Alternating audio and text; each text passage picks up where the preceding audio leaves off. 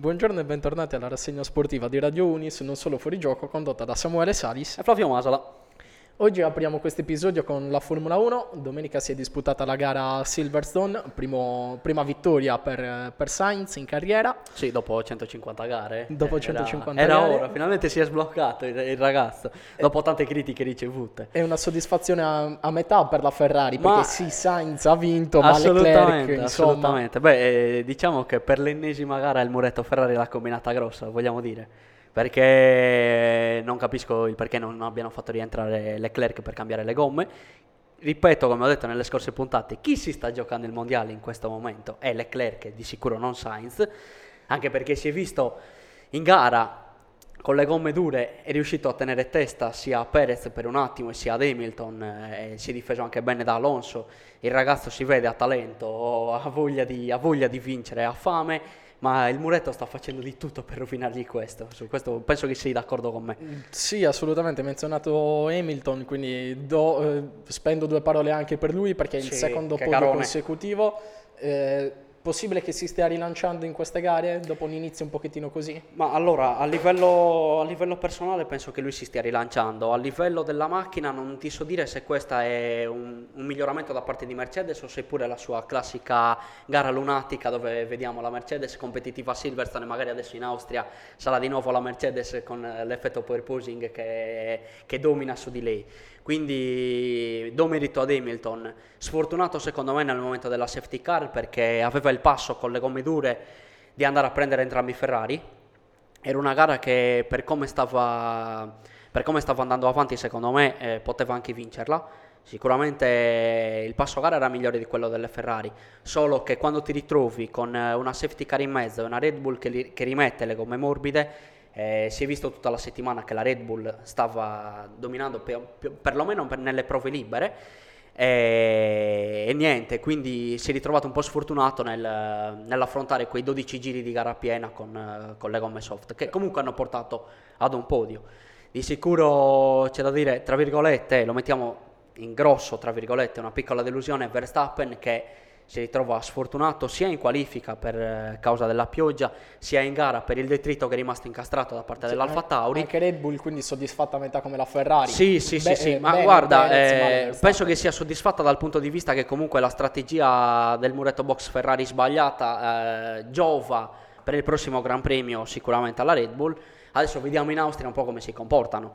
Eh, niente, io penso a livello personale questa era la gara che- più bella che ho visto tutta la, di tutta la stagione. Sì? Proprio e sono, sono veramente soddisfatto. Eh, c'è da dare le lodi anche a Mick Schumacher che finalmente è riuscito ad andare a punti, ha lottato anche con Verstappen, alla fine una bellissima lotta tra i due. Bene anche la Tifi, finalmente ha portato, Ma, eh, ha portato un, un risultato discreto. Sì, beh, rispetto alle altre volte ti direi di sì, Ri- rispetto alle altre volte ti direi di sì, almeno in qualifica eh, la, la fortuna della pioggia è stata dalla sua parte, è riuscito a qualificarsi decimo. Eh, oddio, eh, se vai a guardare i tempi eh, del Q3 eh, in cui ci sono la pole e gli altri, lui ha girato su 2 minuti e 3 che non è proprio un tempone, Eh, anzi niente è arrivato mezz'ora dopo, però dai, una piccola lode eh, su di lui, per una volta non finisce tra i flop. diciamo. Gara, gara di Silverstone in cui dobbiamo menzionare anche l'Alo. Perché Sì, si è sì, rivelato sì, sì. fondamentale, introdotto Assolutamente. nel 2016 se non erro. No, assolutamente, è introdotto nel 2018. No, perché io ho letto 2016, No, Sky no, Sport no, diceva No, 2016. no, no, ho sbagliato, ho sbagliato, è entrato nel 2018. L'ultima stagione senza Halo è stata la 2017 e ti ricorderai era di nuovo lotta tra Ferrari e Mercedes Perché quell'anno. stavo leggendo sul sito di, di Sky, l'ho scritto, dopo l'incidente di, di Bianchi nel 2014, No, allora, avevano erano- votato per l'introduzione dell'Halo nel Sì, 2016. sì, sì, però ci sono voluti dal 2014 ci sono voluti 4 anni e lì è stato introdotto l'Halo.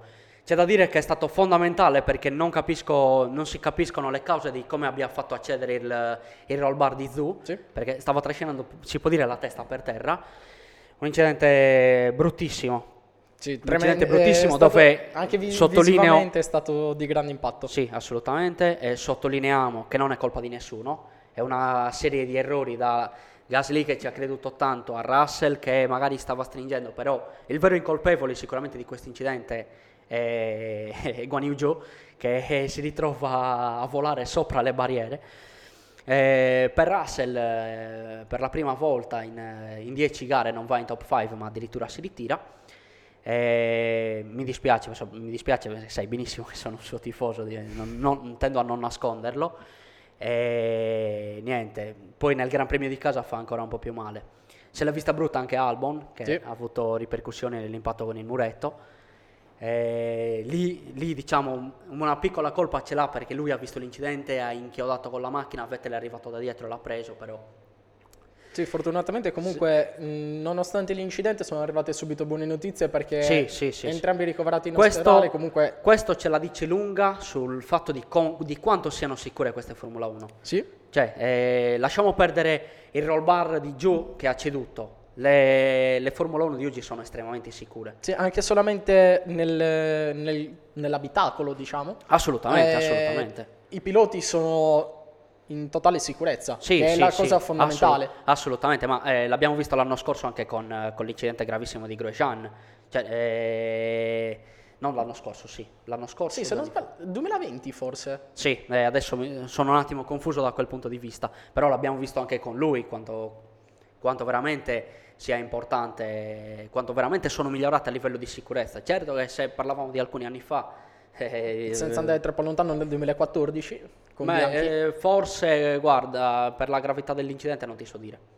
Eh, magari non avrebbe ceduto il roll bar, non lo so. È, è qualcosa che vedremo nei, nei, prossimi giorni cosa è successo al roll bar, perché ha ceduto così, perché è veramente inspiegabile. Sì, sicuramente Però si cercherà di approfondire i motivi per la cui cosa, c'è la cosa, la cosa positiva è che tutti stanno bene. Bellissimo il gesto di Russell che è sceso dalla macchina ed è sì, corso a vedere le condizioni di, di Guan Yu Zhou Niente, eh, vorrei chiudere la parentesi per quanto riguarda la Formula 1, top e flop, dai. Allora, tra i top metto Sainz, vittorioso per la prima volta, come dicevi tu, in 150 gare. Sì. Eh, menziono Mick Schumacher, finalmente a punti. Bene anche eh, Hamilton, che si riconferma sul, sul podio. Beh, eh, dai, diciamocela tutta, sette mondiali non si vincono mai a caso, stiamo parlando... Tra l'altro a Silverstone è record 13 podi sì, in una singola, in una singola gara. Manca soltanto un record che è quello da quando è esordito sino ad oggi, ha sempre vinto ogni anno in cui lui ha gareggiato, fino ad ora non è riuscito a vincere, vediamo se nel corso delle prossime gare riesce a, a fare anche questo record. Beh, sicuramente eh. per il talento che ha dimostrato di avere sarebbe un record che si meriterebbe. Sì, assolutamente. Per, assolutamente. per iscriversi definitivamente Guarda, nel, no, nella storia non, della Formula 1. Non tirarmi in ballo in questa perché sai che sono un tipo di Mercedes, quindi è inutile che, che, io mi metta lì a fare eh, commenti del genere. No, niente, io ti dico, tra i top metto tutti i primi quattro.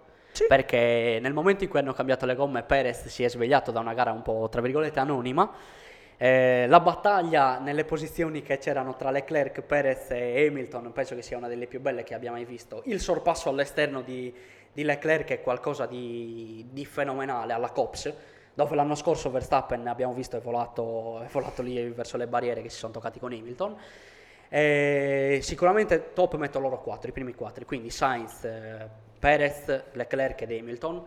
Tra i flop metto le Alfa Tauri, coinvolte entrambe negli incidenti di sì. Albon e di, di Guan Yu Zhou, e poi si buttano fuori anche da sole, quindi un weekend non proprio entusiasmante da parte così. loro. E poi assolutamente tra i flop non, non posso non menzionare il muretto Ferrari, che ancora una volta eh, sbaglia, sbaglia, e questo può costare caro in un mondiale, perché sappiamo benissimo, e l'abbiamo visto l'anno scorso, che la Red Bull a livello di muretto sbaglia pochissimo, quindi ogni minima occasione per loro eh, eh, diciamo, ne approfittano, ne approfittano Con, sono, sono, fortissimi. Continua a penalizzare il pilota sbagliato, anche se magari può essere errato dire così, perché giustamente si dovrebbero occupare di entrambi i no, piloti. Eh, In è, questo momento quello che sta gareggiando non per è, il mondiale non è errato, perché per quanto noi eh, abbiamo sempre dato le lodi a Perez di essere un grandissimo scudiero, il Red, Bull, Red Bull, si occupa di Verstappen. Il Red Bull c'è una gerarchia. Sì, c'è prima Verstappen, Verstappen e Verstappen, Verstappen lotta per il mondiale. Sì.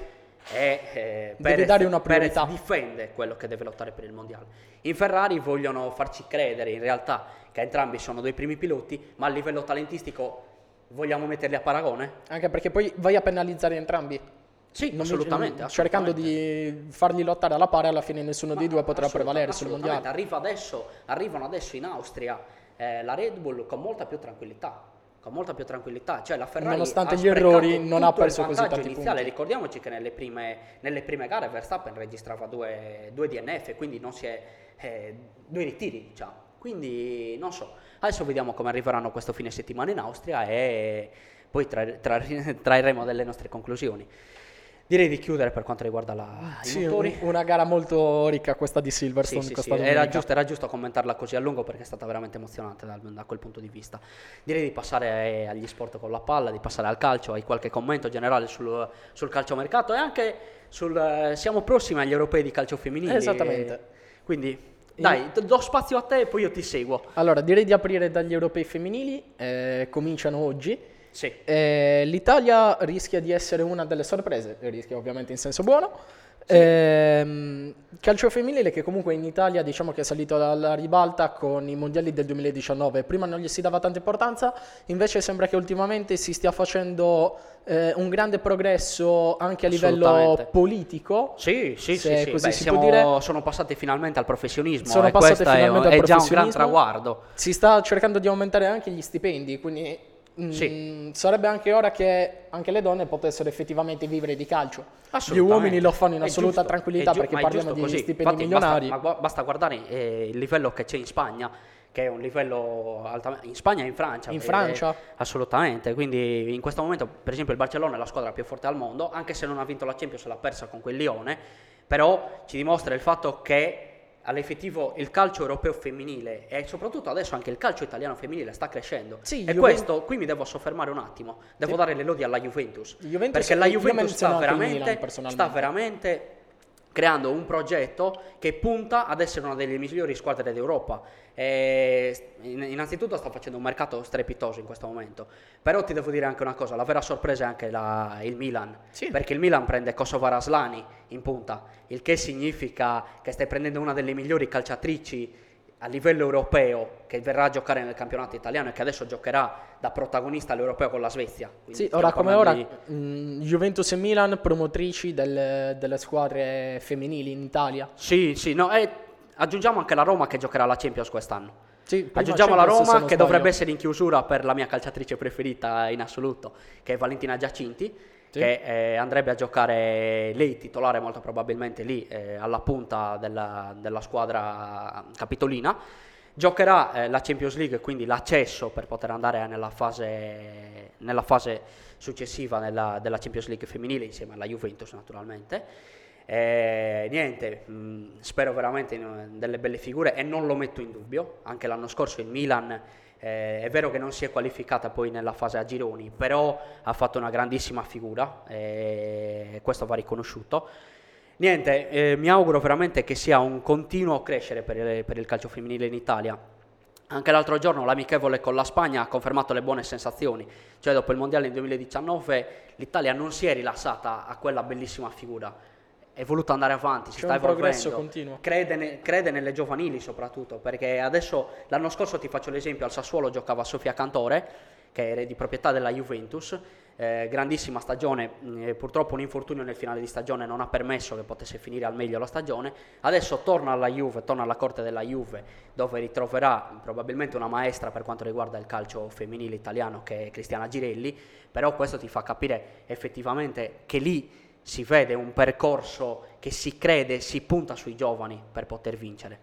E niente, adesso un grandissimo in bocca al lupo per tutte le nostre calciatrici, eh, vediamo di divertirci con questo europeo e direi di passare invece al calcio maschile per quanto riguarda il calciomercato, stai seguendo qualcosa? Cal- mm, sì, assolutamente sì. Calciomercato maschile estremamente movimentato, ci sono n- nomi di grande importanza in ballo. Assolutamente. Pogba e Di Maria parametro zero alla Juve, Che Origi avevo che già, finalmente già detto è un grande acquistone, è un grande acquistone, soprattutto per un calcio come il nostro che eh, ormai sta, per- sta perdendo seriamente credibilità. Un nome come Di Maria, che è vero adesso avrà 34 anni, tutto quello che vuoi, però è pur sempre Di Maria, stiamo parlando di uno dei giocatori che di tasso tecnico, per carità di Dio, è fortissimo. Assolutamente è sì, fortissimo. ma anche il Milan che finalmente ha potuto dare l'ufficialità di Orighi dopo, Eh, mi no. viene da dire alleluia, ai Sì, rinnovi sì. di Maldini e Massara. Cioè, che non dovevano essere messi neanche in discussione, cioè, Assolutamente era una no. cosa che doveva essere fatta forse da subito. anche per poter, per poter, permettere al Milan di agire sul mercato. Nome che comunque si stanno facendo dei nomi importanti come quelli di Ziyech, De Ketelar, che comunque sì. sulla tre quarti sarebbero due rinforzi notevoli. Assolutamente, adesso vediamo naturalmente un po' l'evolversi da, da parte del Milan. Sicuramente parere mio, arriverà qualche nome di spessore perché è impossibile che tu rimanga con una squadra così. Bello il rinforzo in attacco di, di Orighi, sicuramente utile, soprattutto vista l'età di Ibrahimovic che ha appena rinnovato sì. e di eh, Giroud che eh, sono comunque grandi. Eh, L'Azetic è ancora un oggetto misterioso, non so se sta facendo giardinaggio lì a Milanello. quindi giusto puntare su uno che abbia esperienza comunque dal punto di vista europeo. Poi comunque oltre all'attacco che sulla tre quarti sulla fascia destra la scorsa stagione è stato un pochettino deludente, necessità di rinforzare anche difesa e centrocampo perché gli AD di Romagnoli che sì comunque vanno sì, coperti. Assolutamente. Si continua assolutamente. a parlare di Renato Sanchez per eh, il centrocampo perché prima si dava per fatta al Milan, poi l'intervento del Paris Saint Germain si dava per fatta al Paris, ora invece sembra che ci sia ancora non uno so... spiraglio perché il Paris sta puntando a Vitigna, non, so... non è molto lineare. Eh, la, non, lì, lì dobbiamo vedere un attimo. Eh, non mettiamo in dubbio secondo me il lavoro di Maldini, l'hai visto? Ah, no, a, poco ti, a, poco ti, prende un talento che può esplodere, quindi lasciamoli lavorare adesso, meno male che hanno rinnovato e possono tranquillamente agire sul mercato magari come vogliono. Eh, un Milan che sicuramente dovrà un po' correre dietro alla Juventus e all'Inter a livello di acquisti che si sono già portate avanti. L'Inter perché l'Inter ha ufficializzato Bellanova. Sta, ha, ha ufficializzato Bellanova, ha ufficializzato mh, Aslani ha, ric- ha, ripreso Lukaku, quindi credo che l'Inter stia facendo finalmente qualcosa che nelle passate stagioni non era stato in grado di fare, ovvero rinforzare la panchina, perché sì. abbiamo visto sì. durante la Vero. stagione appena passata che appena mancava un Brozovic, appena mancava un Perisic, quando iniziavano ad essere diversi i tasselli mancanti della formazione l'Inter titolare, non l'Inter non, non giocava, più. più. E Milan e Juventus durante la stagione hanno passato diverse partite senza mm, titolari come Verissimo. potevano essere Teo Hernandez, Ibrahimovic. Verissimo. Ehm, Però si è, scoperto, lì si è scoperto Calulu che Assolutamente, io mi sono innamorato ricordi, di eh, la stagione prima Calulu, quelle poche partite che aveva fatto non erano un granché, invece adesso ha preso più fiducia. Esatto, l'esperienza. L'unico forse, l'unico neo, l'unica tra virgolette piccola pecca del Milan magari è quando ha giocato Gabbia, ancora molto insicuro di sé, sì. ha bisogno magari di un po' di, più di spazio, non so se magari fare un, una piccola gavetta in Serie B o seppure una squadra media piccola in Serie A per vedere effettivamente sono, dove può arrivare. Sono più per la seconda opzione, però se già devi sostituire la partenza di Romagnoli, a quel punto danno in prestito Gabbia avrei necessità di prendere un altro difensore. Altri due almeno, altri due almeno, se, perché comunque Kier, Kier sappiamo benissimo che riduce da un infortunio gravissimo. Probabile però quindi... che parte infatti come terzo difensore. Secondo chi si prende in difesa, mh, la coppia centrale rimarrà sicuramente Tomori e poi dipende anche dal, dall'eventuale acquisto difensivo, perché se prendi un nome di importanza internazionale... Allora eh, Calulu sarà costretto Ca- Calulu a, a è giusto che scali magari qualcosa sì, indietro, sì, ma... Sì c'è una quantità enorme di partite questa stagione. Assolutamente. Tu, l'ha detto anche Pioli eh, l'altro ieri, se non sbaglio, in conferenza. Anche un giocatore come Teo Hernandez, un giocatore come Leao non potranno giocare tutte le partite. Verissimo. Ce ne sono sette prima della pausa di settembre. Sì, sì, sì, sì, sì ma... N- non è fattibile, è in necessità di avere 22 titolari. Ma adesso è importantissimo avere una panchina lunga, c'è poco da fare. Una panchina lunga e talentuosa. Eh, per quanto riguarda eh, questa fase, diciamo, di calciomercato, vorrei tirare in ballo anche il nostro capo di redazione Andrea Zinellu, dove vorrei dei suoi pareri per quanto riguarda come si sta muovendo il calciomercato in Italia. Innanzitutto, ciao Samu, ciao Flavio. Buongiorno. Ciao Andrea. Avermi qui. Ma io sono rimasto colpito ieri dalle dichiarazioni di Beppe Marotta durante la conferenza. Sì, an- anche io, non me l'aspettavo sinceramente. D'inizio stagione, perché Marotta è una vecchia volpe, no? E dice che Di Bala rappresentava e rappresenta tuttora un'opportunità. Io sono un po' scettico su queste dichiarazioni, nel senso che Secondo me... Dici che c'è comunque dell'interesse su, in fondo da parte dell'Inter? Secondo me sì, secondo me sì, però allo stesso tempo vedo difficile come l'Inter si debba liberare di eh, non tanto Pinamonti che sicuramente... Sicuramente partirà, sì andrà alla corte. Non so se in direzione, direzione, Sassuolo, forse per quello che stavo leggendo. Cioè, il Sassuolo era interessato, poi non so. Atalanta. Sì, Atalanta. Per, per, Pinamonti si fanno diversi Dovrebbe quindi, Atalanta, andando all'Atalanta, Atalanta. diventeresti il vice di, Dusan, di, di Duvan. E sì. Diciamo che, a meno che non parta anche Duvan, sappiamo bene che l'Atalanta è bravissima nel ritrovare i ricambi, nel dare ai giocatori titolari e trovare i ricambi, addirittura a prezzo, a prezzo bassissimo. Eh, sicuramente per quanto riguarda l'Inter, secondo me è giusto sfoltire un bel po' l'attacco. Parliamo di, non so, Dzeko magari lo terrei un'altra stagione, perché comunque stiamo parlando di un giocatore d'esperienza, di un campione, di uno che ti dà tranquillità nel reparto di attacco. Non terrei sinceramente a livello personale Sanchez, terrei lo stesso Correa perché dopo tanti anni con Inzaghi io opterei per tenerlo, però Sanchez e per quanto riguarda il centrocampo Vidal eh, li, li manderei a casa. Però sicuramente con la sola partenza di Sanchez non puoi andare a fare un innesto come Dybala. No. No, no, Perché a- quel punto avresti sappiamo- cinque potenziali sappiamo- titolari. Sappiamo benissimo che quello da sacrificare sarà Skriniar, a malincuore, direi perché... Ma in un- difesa, io parlo proprio del reparto Sì, no, d'attacco. no, no, eh, no, assolutamente, ma eh, se vuoi fare spazio per Dybala dev- dovresti Ah, sì, rinunciare anche in a livello qualche di reparto. stipendi, beh, sì, dovresti ovviamente. rinunciare in qualche reparto e molto probabilmente porta Skriniar eh, lontano dall'Inter. Eh, io mi sono già espresso da questo punto di vista con Andrea, la pensiamo un po' diversamente, infatti adesso vi esprimerà il suo, il suo parere. Io sono d'accordo nel far partire Skriniar, nonostante sia uno dei difensori affermati nella Serie A, però se posso prendere ad un prezzo basso e conveniente Milenkovic che già conosce il campionato su eh, uno stile già rodato da parte dell'Inter, perché adesso è da anni che gioca con quel 3-5-2, io sarei anche d'accordo. Puntare più su un attacco che faccia più gol e magari una difesa che ne subisca di più, a patto naturalmente di vincere. Andrea la pensa un po' diversamente da me adesso vi spiegherei il perché. No, io ovviamente noi parliamo da, da tifosi, da Sì, appassionati. assolutamente. quindi Non siamo dentro quelle che poi sono le esigenze no? che può avere un club come l'Inter. Sinceramente io per eh, prendere di bala e stravolgere un equilibrio che abbiamo visto ha portato l'Inter a essere competitiva in Europa e a sfiorare il bis eh, scudetto l'anno scorso. Aggiungi un giocatore come Lukaku che sappiamo che in Italia può e come fare la differenza Sì, non prenderei di bala stravolgendo quell'equilibrio che a centrocampo ha visto Brozovic essere uno dei migliori giocatori della Serie A, sì, Barella che sappiamo quando è in forma è, furti- è cioè- incontenibile, sì, assolutamente. eh, Cialanoglu che ha fatto forse un po' discontinuamente Ma eh, è una una cosa a cui ci siamo abituati da anni, eh, Sì, ne esatto. sanno al Milan, eh, lo abbiamo visto noi all'Inter, Cialanoglu vive di, di folate, infatti sono assolutamente felice dell'ingaggio di Mkhitaryan che se riesce a tenere fisicamente, Infatti- è un giocatore che secondo me dovrebbe giocare titolare, anche più di, di Cialanoglu eh, a Proprio livello ora- tecnico. Proprio ora che nomini Mkhitaryan torno nuovamente al discorso attaccanti perché hai Lukaku e Lautaro che saranno al 100% la coppia titolare. Sì, sì, hai sì. Dzeko e Correa che sono i ricambi, Mkhitaryan ti può giocare da trequartista a seconda punta. Sì, hai un altro giocatore che può un coprirti slot. un ruolo d'attacco. Quindi, quindi possiamo anche valutare Al- al che momento di le Bala, secondo me, non è così le dichiarazioni di Marotta potrebbero esse- essere anche veritiere per quanto riguarda Di Bala. Momentaneamente direi di sì. Poi magari c'è una partenza importante in attacco e a quel punto l'innesto di Dybala si può Sa- anche fare. Sì, sì, Sì, sì. ricordiamo che tra l'altro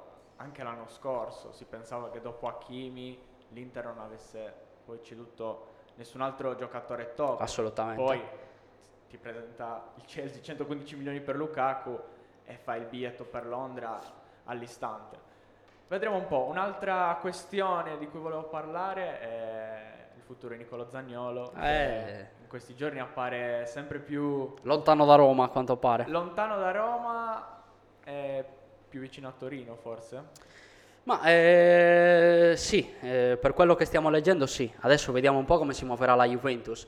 Io penso che un giocatore del genere alla Juve possa fare bene.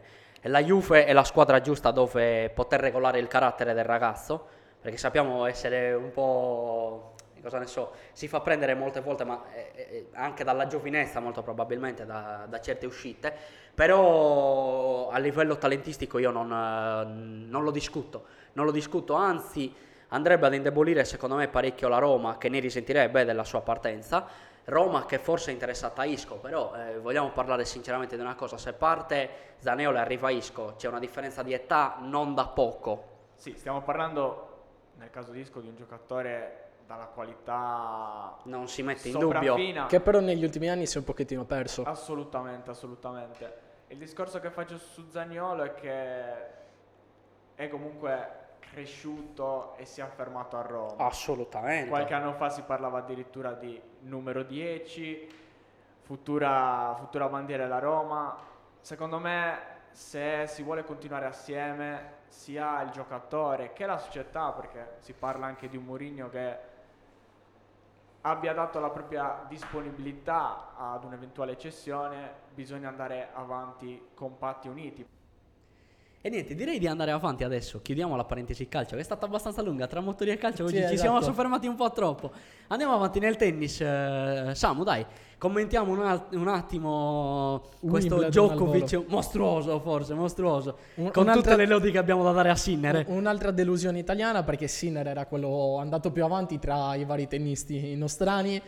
Si è arreso contro Djokovic, quindi non stiamo parlando dell'ultimo Eh, arrivato, esatto, non di stiamo a parlando caso. di un giocatore Quindi- che ha ribaltato 2 set a 0 in un 3 a 2. Sì, sì, sì, quindi parliamo che non è una delusione, è che purtroppo quando hai a che fare con una macchina del genere, una, una- un un robot, no? io non so più come definirlo Djokovic, basta. è- Un a talento live- a cristallino, livello- a livello uno dei di- migliori tennisti della storia. Sì, basta, cioè, lui, lui, Federer e Nadal sono, come ho già detto, avevo detto anche a Pietro, che oggi non c'è, eh, tornerà prossima settimana.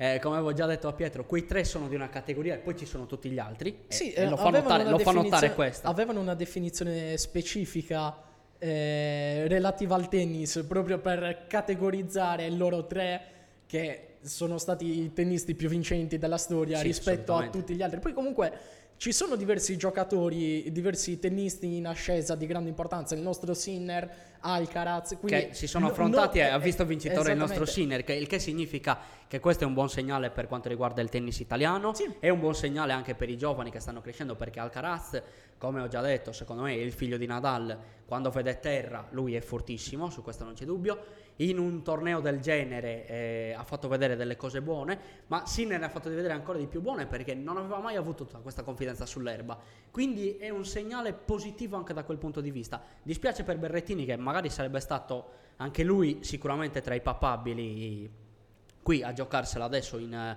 in questa fase finale del torneo, però cosa dobbiamo dire? Eh. Spesso c'entra anche la fortuna. Sì, eh, vabbè, con, questo, con il Covid ormai ti devi abituare a delle sorprese, ti devi abituare a tutto. Eh, vedo adesso forse sarà interessante vedere l'atteggiamento di, di Nick Kyrgios per quanto riguarda questi quarti di finale. Eh, e niente, cioè, mh, non posso aggiungere altro. Cioè, Djokovic eh, non è neanche più una sorpresa, Djokovic è una certezza, basta. Sì. È, è un campione, eh, si sta confermando tale. Probabilmente adesso, anche in semifinale, secondo me, con questo stato di forma così c'è poca storia per il suo avversario. Eh, prendiamoci quello che è. Tra, Eh, tra 10-15 anni si parlerà di Djokovic come ai miei tempi, Eh, quando c'era questo giocatore. Esatto, Parlerei esatto, al esatto, passato esatto. quando poi magari eh, dei giovani in ascesa adesso. Non dico magari che ci sarà qualcuno di, di più forte o di più vincente, ma comunque È ogni generazione ha il suo top È player. dura arrivare a tutti quelli, a Sì. quegli slam vinti, eh, cioè veramente... Poi guarda, eh, io direi chiudiamo qui la parentesi tennis. Sì. Settimana prossima torna Pietro che è Avrà fenomenale. da buttarne No, i ma assolutamente, ma io, io ho fatto apposta così, noi diciamo dei commenti generali sul tennis. Sappiamo benissimo che la parte tecnica se la occupa Pietro perché lui è uno che segue il tennis da anni, è uno di cui può parlare tanto di tennis, quindi non mi permetto di mettermi sopra di lui da questo punto di vista. Infatti settimana prossima parlerà lui tecnicamente di cosa sono state queste partite, di cosa hanno portato a vincere magari Djokovic qua e Sinner ad arrivare ad un livello così alto. Chiudiamo la parentesi tennis, Ah, andiamo sul basket. basket. Sì, chiudiamo, chiudiamo questa puntata con il basket. Diversi movimenti in NBA, anzi non diversi, tantissimi. Tantissimi. Eh, lascio citare te magari qualcuno di, di importante. Tra i free agent nomino Arden, nomino Carmelo Anthony, nonostante non sia più così giovanissimo. Però eh, qui Eh. ho un commento da fare su Carmelo Anthony. Mm, Ti blocco un secondo, ti Vai, faccio vai, l'ultimo vai. nome perché anche quello forse non, non lo apprezzerei più di tanto, Isaiah Thomas.